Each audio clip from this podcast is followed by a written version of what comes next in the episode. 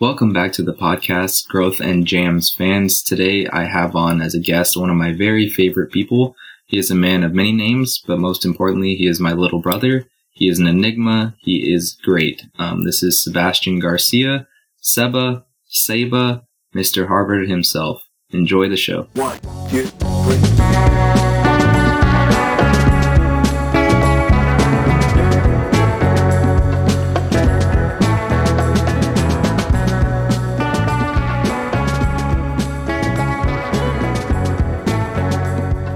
Seba, why don't you go ahead and start with, I guess, introducing yourself, letting the people know a little bit about who you are. Hey y'all, what's up, jammers? I'm I'm glad to be on here. It's a it's a true privilege. I don't really know where to start to talk about myself. I guess the best way I can sum up myself and just describe who I am is just to say that I like a little bit of everything. My interests lie everywhere, and I just don't like to like nail down to one specific thing. I think that I'm a little bit of my own person too. I think that's a big part of who I am is that I'm my own person. That I go from thing to thing, just seeing what I like and not being nailed down to one thing. Yeah, that's awesome. So I think the best way to kind of go about the the format of this podcast is to start at the beginning and kind of work our way up to where you are now. Yeah, sure. As many people know, um, or maybe they don't know, you have recently been accepted to Harvard University and you will be attending and going there as of Thursday of this week. So that's Yeah. in two days. Yeah, Very two exciting days stuff. recording. very exciting stuff. Um, but I guess let's go ahead and start and go back to the beginning. So I guess detail a little bit about your experience. Um, we both went to private school growing up and I guess just tell us a little bit about what experience you, you had in private school and how that shaped you as an individual. Okay, so as I'm sure a lot of y'all already know, Saul and I both went to St. Matthew's for the first part of our private school. I went until second grade, and he went until sixth grade.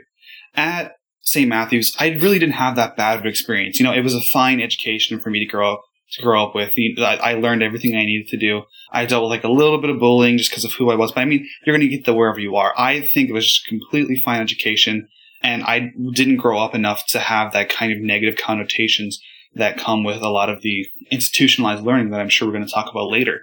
I think having to go to church once a week, I mean, that was fine. It was a great introduction to the faith. They didn't really ham anything down our throats just that young. Uh, It was, I think it was fine. But when I went to Uh, Our Lady of the Atonement in my, starting my third grade year, it was completely different. We had mass every single day. And on Fridays, it was in Latin. It was a high mass. And we, there was incense, there was chanting.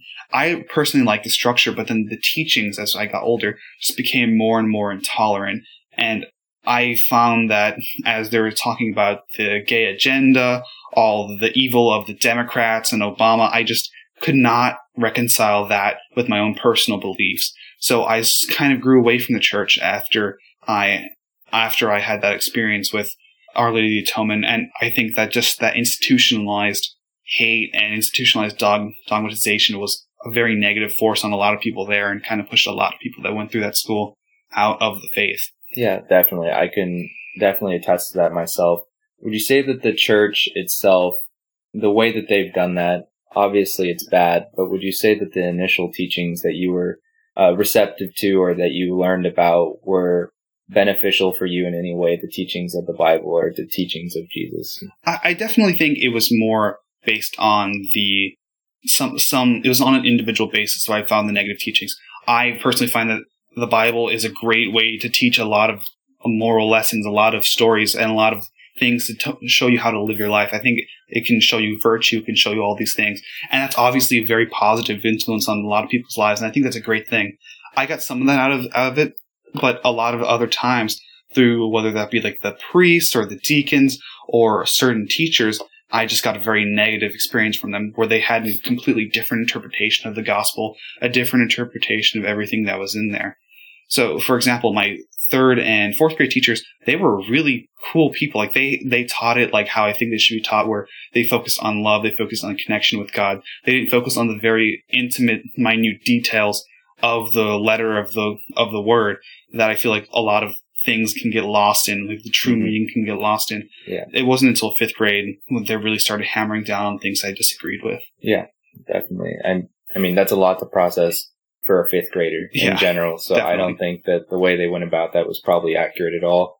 or good good for your development as human beings at all. I'm sure a lot of people were in the same boat as you, feeling extremely Mhm. uncomfortable, pressured, and you know, ultimately, I think that pushes a lot of people away from the church, which is not good.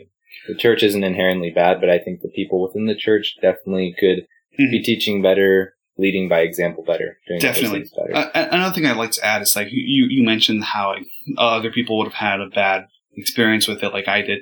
But I, I feel like it just really depends on your own home life because if you go home and you have parents or family members that are saying the exact same thing, then you're not going to have a problem with it. You're just going to think it's normalized. Yeah. For us, we were very fortunate to have to have parents that just were kind of more free thinking that let us think what we wanted to. So I think uh, it, that's why it was more of a negative experience for me. yeah, I think for some people it would have been a harmful experience, but they would have just gone with it. Yeah, definitely. While we were cradle Catholics and, you know, pushed into that direction from a young age, I think it was good to give us that direction. Obviously, you want your children to have the same beliefs that you do, but I think it was also great that we were encouraged to think for ourselves and having as diverse a family as we do and the diverse ways of thinking as we do, I think it's been great to shape us into the people that we Definitely. become. Definitely.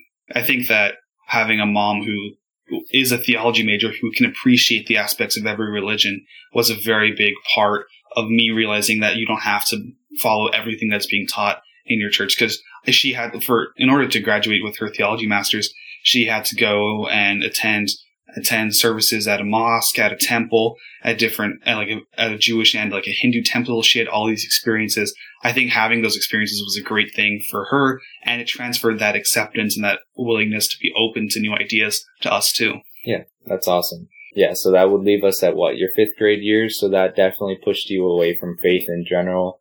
Was there any valuable lessons that you learned in your early education you would say that have helped you to succeed now and where you are? I, I mean, definitely the golden rule. You know, treat others as you want to be treated. That's a foundational part of the Bible, of Christianity as a whole, and they really hammer that in as a young, as a young Catholic, as a young Christian. And I think using that to go forward to just treat other people with the same respect that you expect other people to give you is a big part of what I think a lot of my success has come down to. Just giving people respect, giving them the time to talk, giving them the time to share their opinions. You were a very avid reader growing up and you said you experienced a little bit of bullying, which again can be attributed to most kids, but Yeah. I think that you experienced kind of a unique sense of bullying because you were being bullied because you were different. You weren't following the, you know, the norm of sports and all that. You were Mhm. just reading. Do you think that that was beneficial for you? And do you think that was like a key component for you and who you are? Oh yeah, for sure, for sure. I mean, I wouldn't wish bullying or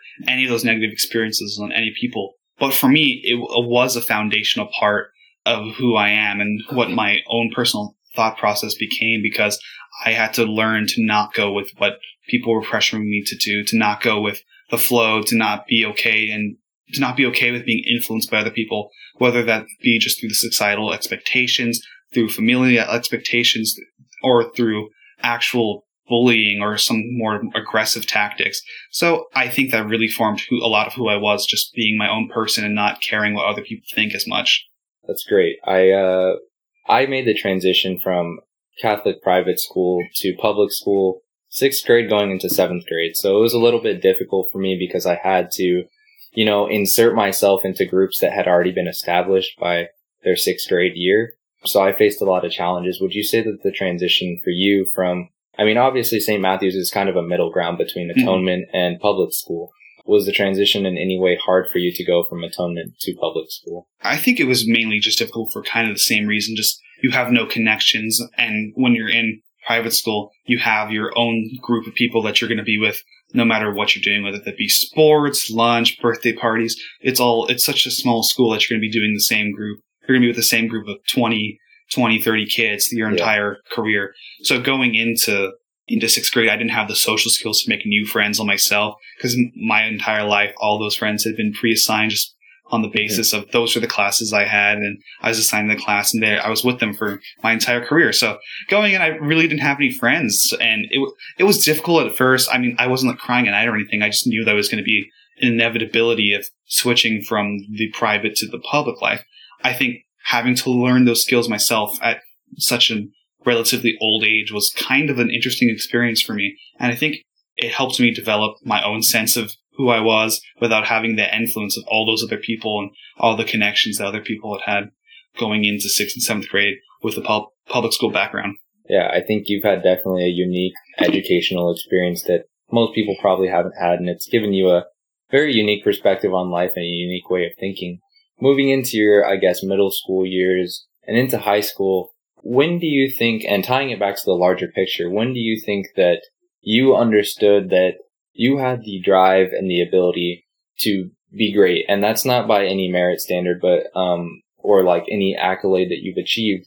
But when was it that you had that initial idea to push yourself academically and to become the smartest that you could become? Yeah, that's a great question. I, I don't think it was one specific event. I think it was more of just a gradual realization that I want to push myself further. I don't want to be complacent. I, I, would see people who just be like kind of dozing off in class. And I would just think there's so much that you can get out of these classes. I wanted to get everything I possibly could out of my education because I think education is a great experience. We shouldn't take it for granted. And I, I think it was more of my ability to just realize that and take advantage of every moment and every learning experience that I was having, whether that be playing football or soccer or whatever it was, or even just in the classroom or in the lab.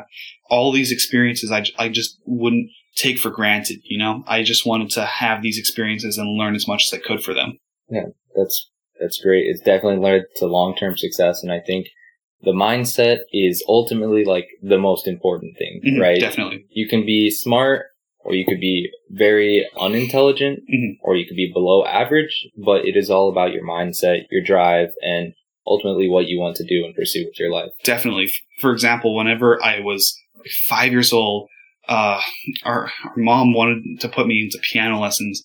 And because she told me that I, I had to do them, I absolutely dreaded doing them. so for basically for seven years, I just completely stunted my growth. I, I in, as a pianist, I was so bad at piano. Like I didn't really advance that much. I mean, of course, I learned some songs that I really liked, but I just hated the idea of having to sit down and practice. But then when I was in, in middle school, I realized, hey, I really like piano and I really see what it can do for me and I see how it can be beneficial for me. So I really started to blossom. I just developed so much faster than I had ever before just because I, I wanted to do it for myself and I wanted to learn for myself.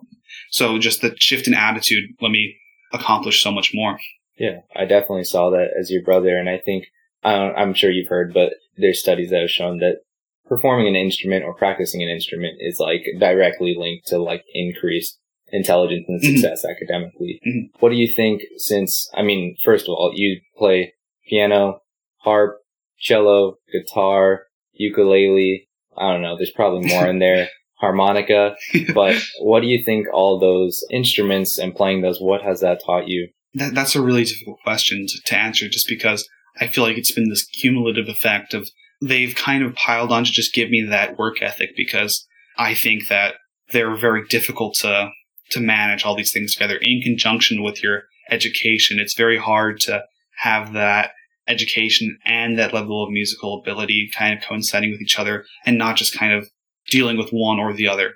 I think specifically it taught me how to fail though, because as much as I've loved succeeding in my life, all I do is win. Just, I'm just kidding. But, but as, as much as I love winning and I hate losing, when you're a pianist there or, or a cellist, there are times when you just don't succeed as much as you wish you could. You spend an entire year, you spend hours and hours and days and days of your life focusing on one piece, just pouring your heart and soul to it, and then you perform it and you do your best you can. You're giving your entire soul, you're giving your life out there, and you don't do well. You might get a really bad score, and that's just part of it. Part of succeeding is learning how to fail, and I think music in general really taught me how to do that. That's awesome. That's great that you can recognize that at such a young age. I think for me, I, I I'm sure you're the same way, but I was very much so a perfectionist. But it seems like you've been able to take failure and use it constructively to become better. I Definitely. definitely think I was the other way around, and it was like a destructive failure. Oh yeah, no, definitely. Like eh, for a few times, it, it I would just shut down. I'd be so upset. Like you couldn't talk to me. I'd just be sitting there in the corner, just being so stupid, stupid.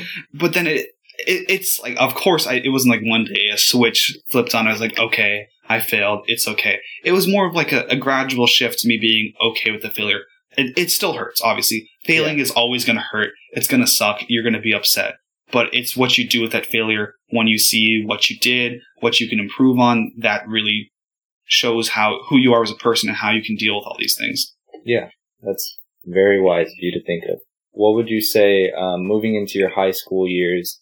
I think you and I both, maybe in a different sense, but we're both kind of silent sufferers. Yeah. Um, how would you say, or what are some of the things, the hardest times that you've been through in your, I would say these are more your like pre-adult years. So it's where Mhm. things start getting much more serious. You start dealing with serious, close to adult, if not adult issues. Um, Yeah. What are some of those experiences you've had and how have you dealt with those? So, um, I had a lot of experiences with my ex girlfriend. I, I know that you also had negative experiences with one of your exes that was very toxic, and I had the same experiences. I'm not going to go into specific details, but there were lots of issues with self harm, with like suicidal tendencies, all these things that were very hard for a 15, 14, 16 year old to deal with.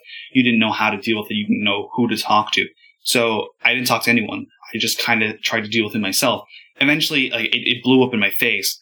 And it was a very negative experience after that whenever we broke up and there was horrible fallout. But that was a very difficult time and I didn't know who to talk to. And after that, I just really started talking to a lot more people about my own personal life, my own struggles, just kind of opening up because for so long I had just stayed closed with my own personal issues. So I think as I've gotten older, I've become, I, I wouldn't say like more vocal with my own personal struggle, just more willing to share them and have people understand and, and see what they can do about it. Because I think you can't go this road alone. Your life is a journey with other people in it. You have to have other people be a part of it.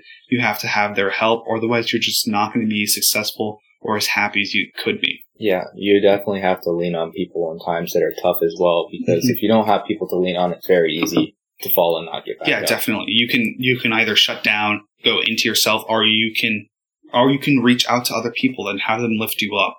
I mean, it depends on which people you're reaching out to. It can be a negative or positive experience, but I think in general it can be a very a very good way to heal and to have new experiences and to grow from something bad that's happened. Yeah, definitely. And it pains me to hear that you've been through something like that, but I can imagine and attest to it myself that I think a lot of people in your shoes, your age, specifically the high school age range, even into middle school sometimes, you're dealing with these heavy issues and there are no resources to talk to. No, absolutely Like, not. You really cannot confide in people because you get your parents involved. It turns into much bigger. Well, it is big, but it turns into something that you don't think it needs to turn into Mhm, because you want to have the agency to handle your own problems, to fix things yourself. I think it's great that you were able to persevere through those times and learn from them. Mhm. But I also hope that people in the future are more vocal, Definitely. more open to accepting help because I think that's a large part of it is we don't want to ask or accept help when the time comes. yeah, a lot of people are just scared of, you know, not being strong enough, not being manly enough, or not being enough of a of a strong person, and they just don't want to get the help that they need. So they'll shut down and they'll just kind of kind of collapse into themselves and not be as successful or happy as they could be. Yeah. I guess to segue a little bit into something else. So in high school, you were kind of an enigma. You didn't really have one group that you were tied Mhm. down to or one type of niche that you were blocked into. Talk a little bit about uh, all the things that you've done in terms of education and outside of school that you Yeah, yeah. participated in. So, I mean, just to give a brief synopsis, I was in orchestra, I was in band, UIL current events, academic decathlon, quiz bowl, world quest, all these academic competitions, and then I had to go and do those after school. But during school too, I was in all AP classes. I in my so- junior and senior years, I even just quit my lunch because I wanted to take even more classes. So I was in all AP classes. I took the most AP classes out of anyone at O'Connor. I became a national AP scholar. I am a national Hispanic Merit Scholar. So all these things, in addition to the extracurriculars, it, it took a lot of time. So to get walk you through an average day in my senior year, I wake up around six so I could get to band rehearsal at seven. And then I'd have to, because I had, I was master technology, I had to wheel out the speakers, I had to wheel out all my electric, all the generator, all the electronics. It was very, that part was very difficult. But not only that, I had to then go straight to class after having been outside all day. And then probably in the morning, I'd also have to go practice cello for a test or an audition that was coming up. Then I'd go through my entire day, not eat lunch, not ha- not having eaten breakfast because I didn't have time to.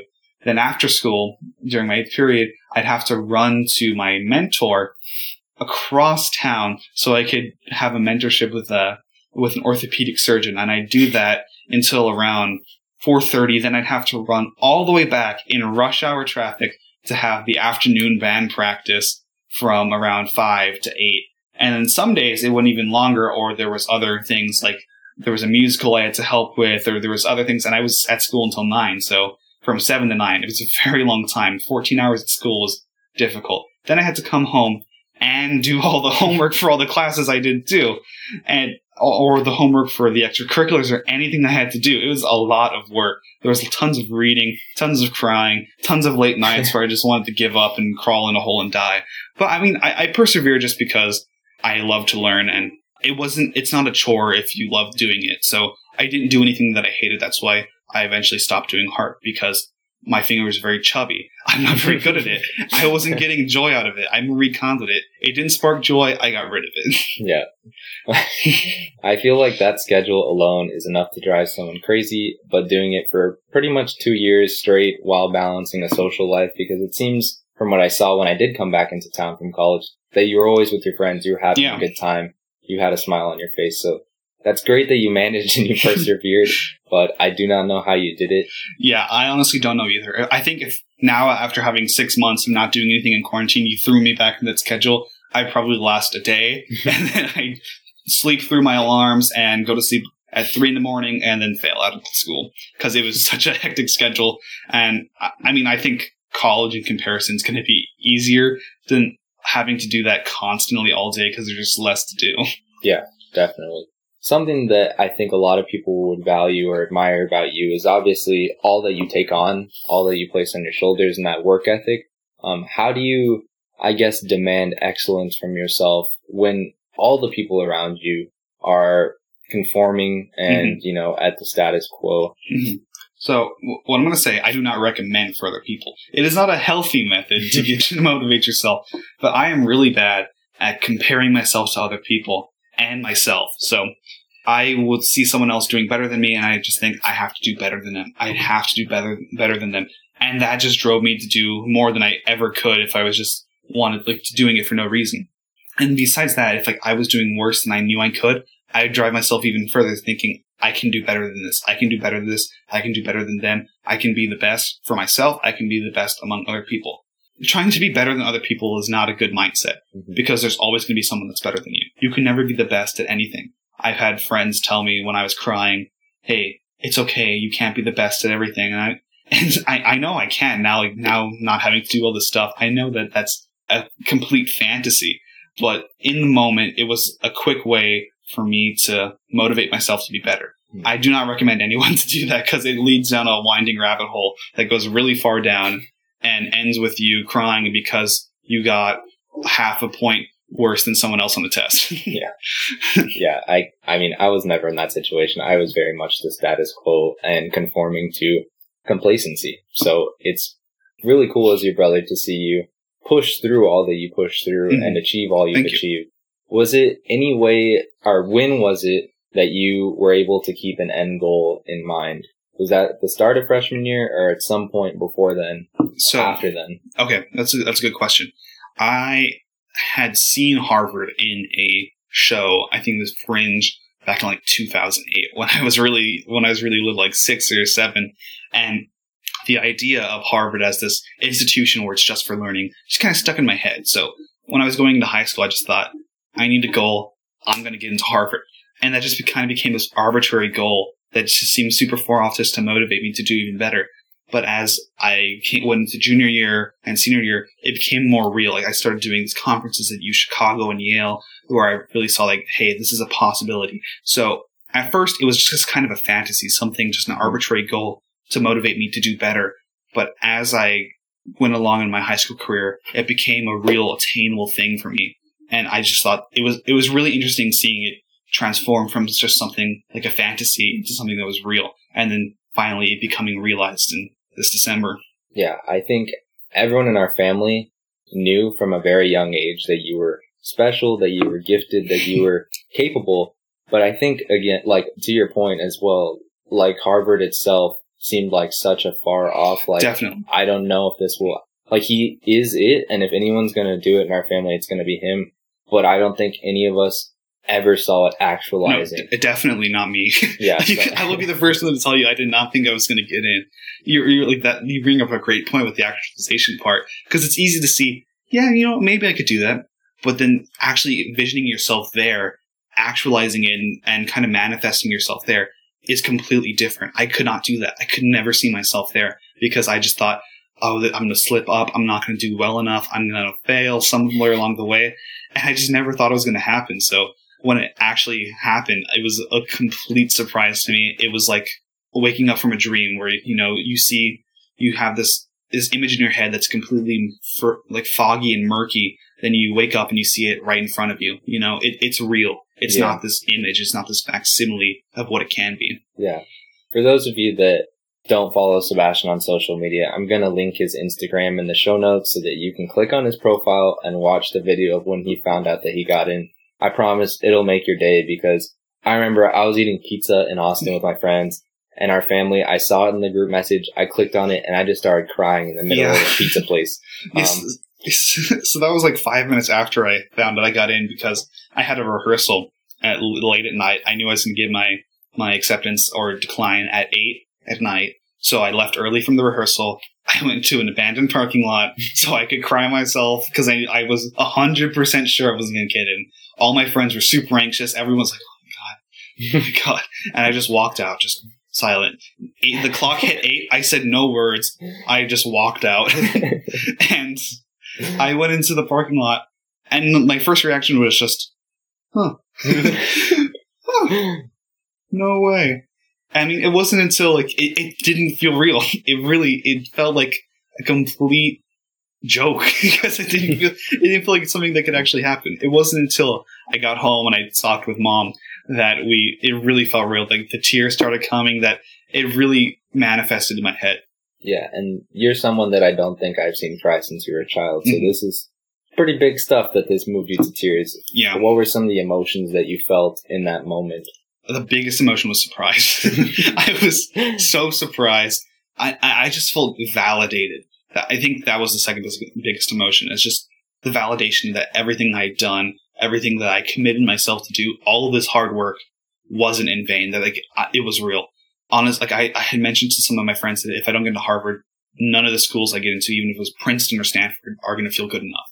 It was just a validation and relief and just a flood of just emotions and catharsis of everything I've been keeping up in for for 17 years. Yeah, that's it's mind boggling still to this day to think about. And being two days out from you actually moving to Boston is even Yeah. crazier to think about because, of course, with the pandemic going on, we didn't know if you were ever even going to go to Boston or Yeah, when you were going to go to Boston. I guess to backtrack a little bit before we get to that stage, talk a little bit about the end of your high school and what it was like to graduate during a pandemic or to kind of have your high school Mhm. senior year cut off short. For sure, for sure. So I, I've talked a lot at lengths about this to um, my friends and family.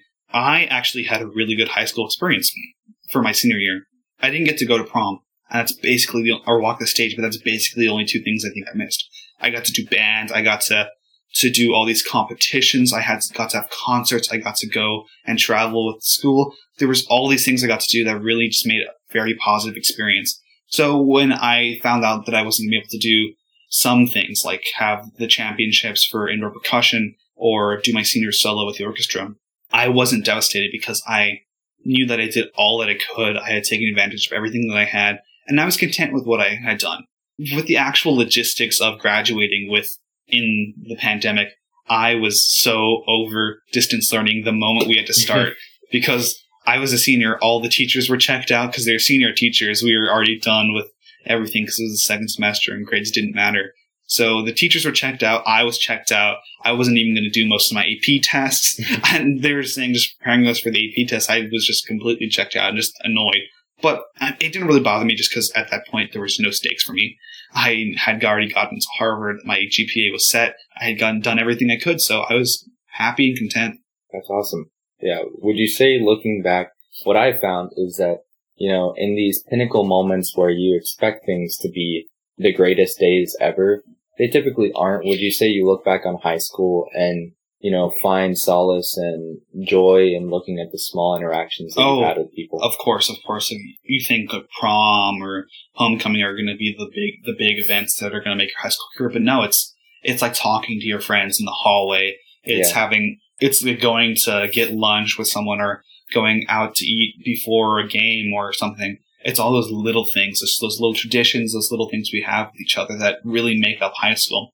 And I'm, I'm going to miss those, but I know that in at Harvard or wherever I go, I'm going to have new versions of those. And I'm so I'm not too sad about them. I'm, I mean, I'm, I miss them, but it's part of life is moving on from those little things, making new ones, making new memories. Yeah, definitely. Would you say that you're about ready to leave San Antonio? Oh, I'm so ready. After six months of being here, I'm so ready to leave.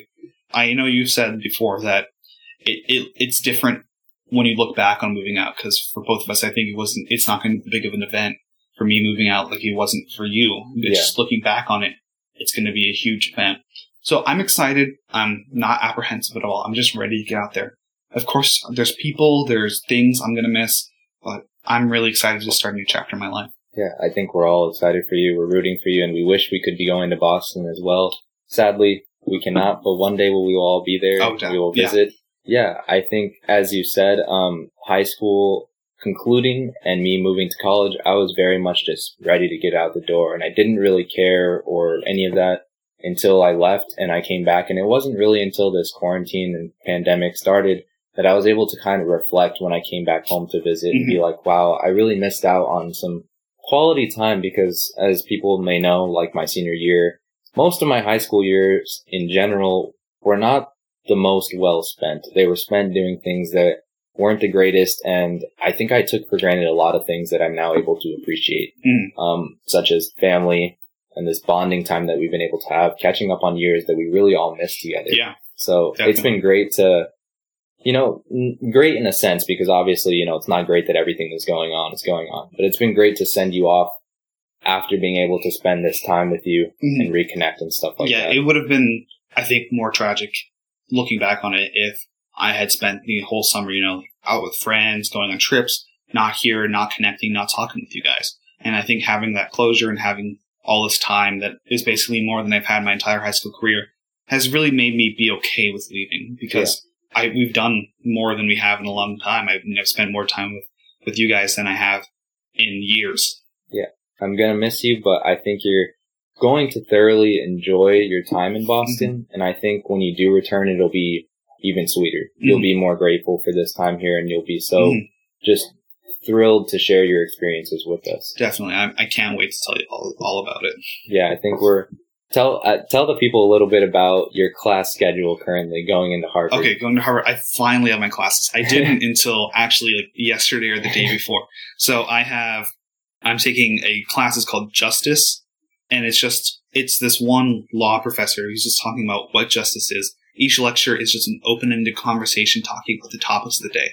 So the first lecture is just talking about the coronavirus p- pandemic and who's going to get the first vaccine. Then it goes into the issues of libertarianism, free speech, all these things. I'm taking another introductory life sciences class, not that big of a deal. Then I'm taking a seminar called Tree. we, this, I'm, this is the class I'm most excited for. I get to have one tree in the Harvard Arboretum assigned to me, and I will write about it. I will take pictures of it, draw it, hang out with it, and that's my entire assignment. The final consists of two things. One, I have to write an essay on a topic called "What is a tree?" and then the second one is they're going to give when I get there, they're going to give me a seed for a tree, and I have to plant it in like a little pot and put it in my dorm and see if it'll grow, That's pretty cool. and then write a reflections on my little tree. The final class I'm taking is humanities. It's a very writing and reading intensive class where we're reading a different book every single week. These are books like like the Odyssey, Madam not Madam Butterfly, Tales of an Amorous Woman by Murasaki. All these classic works that we're going to be reading every single week. It's very intensive writing essays every single week, and I'm really excited for this challenge after six months of doing absolutely nothing.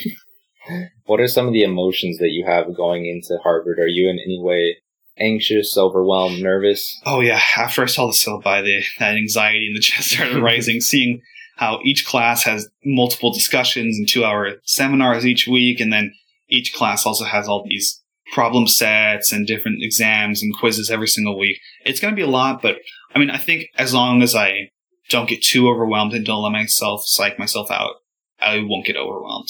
Yeah. What would you say is the, you know, five year, 10 year plan? You know, you don't have to have these things mapped out now, but I Yeah. think this is when people do start thinking about them. Yeah. So as terms of career, city, Okay. Whatever. Yeah, yeah. So I have no idea for the city. I am completely open to any possibilities that happen. But right now, my working idea is going to medical school. This can change on a on a at a moment's notice. Like I am not nailed down to this at all. I'm not married to the idea at all. But I'm really interested by biology and medicine, and I'm just going to explore as much as I can. And I'm also going to explore government because I'm also very interested in government. So if I can mix those together or choose one or the other, I'm going to do that. So in five years, maybe going into medical school or doing the Peace Corps. That's also something I've always wanted to do. And 10 years, maybe do finishing up my residency at somewhere or maybe even becoming a, you know, like a clerk to a congressperson. that would be crazy. Do you think, you know, you come from a family of lawyers that that would ever be in the works for you? Oh, I'm completely open to the possibility of becoming a lawyer. when my dad saw the course justice, he said, you know, you know what that sounds like? That sounds like introduction to law school. and like that, that is just an option, you know. I'm very interested in politics and that would be some way to get into there, but I'm not nailed to any one idea. I'm open to anything that might happen. That's awesome. I think it's great that you're going into college with that mentality and that also that Harvard fosters that environment where you don't have to be boxed into a major from the second you walk on campus because you get to choose your major, I think, or you declare it after your second year, correct? Yeah, sophomore year. Yeah. So that's great that you get to explore classes, explore what you like, further develop into who you want to become because you're only 18 years old. Mm-hmm. Yeah, I think it's going to be a great experience and I think it's just what I need to figure out who I am and what I want to do with my life. Yeah. So last concluding thoughts. This has been another great episode of the podcast. I'm really excited to have sat down with you. Yeah, thank you so Um, much for having me on. Of course. Um, I'm sitting here in front of you today and I don't want you to hold back in any way, but as your, as the youngest sibling of the family, as the baby of the family, how have you, I guess, appreciated or, um, unappreciated all your other siblings? Oh. Because I think you are very much the product of a very, very diverse, eclectic family. yeah, So definitely. I guess in what ways have you learned from us? In what ways have you, you know, I'm not going to do any of that. And how has that shaped you into who you're going to become as an adult? Yeah, okay, so you guys were kind of assholes when I was little. you guys would like hit me and bully me and make fun of me. But I, I mean, it was all in good jest. Like, I, I mean, it didn't traumatize me or anything. It just made me like a little sad sometimes. But I think having growing a tough skin enabled me to just kind of move and roll with the punches as I grew older. All of y'all really taught me something about it. I mean, Tori is completely different from all of us. She Yeah. has a completely different outlook on life. So does Josh, and so do you. Just seeing those different outlooks and having those different approaches to life has really helped me see like what you can do with what you're given because Mhm. we all start at very different spots we've all started at very different spots and places in life and seeing what we each do with it has been very interesting and very rewarding just to see what i can do myself Yeah, definitely. That's a great answer. And I think you were a little scared when I asked you the question, but that was a great answer. Um, I guess as a last concluding thought, an actual concluding thought, I think the appropriate way to end this episode would be again to say that I'm going to miss you dearly, that, you know, it's emotional as a brother to be sending your little brother off to college when, you know, I've only ever seen you as the baby of the Yeah. family.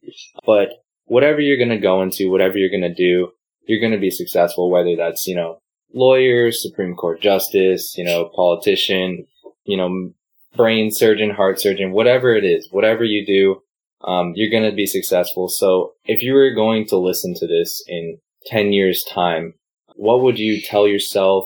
What would you would hope had stayed the same?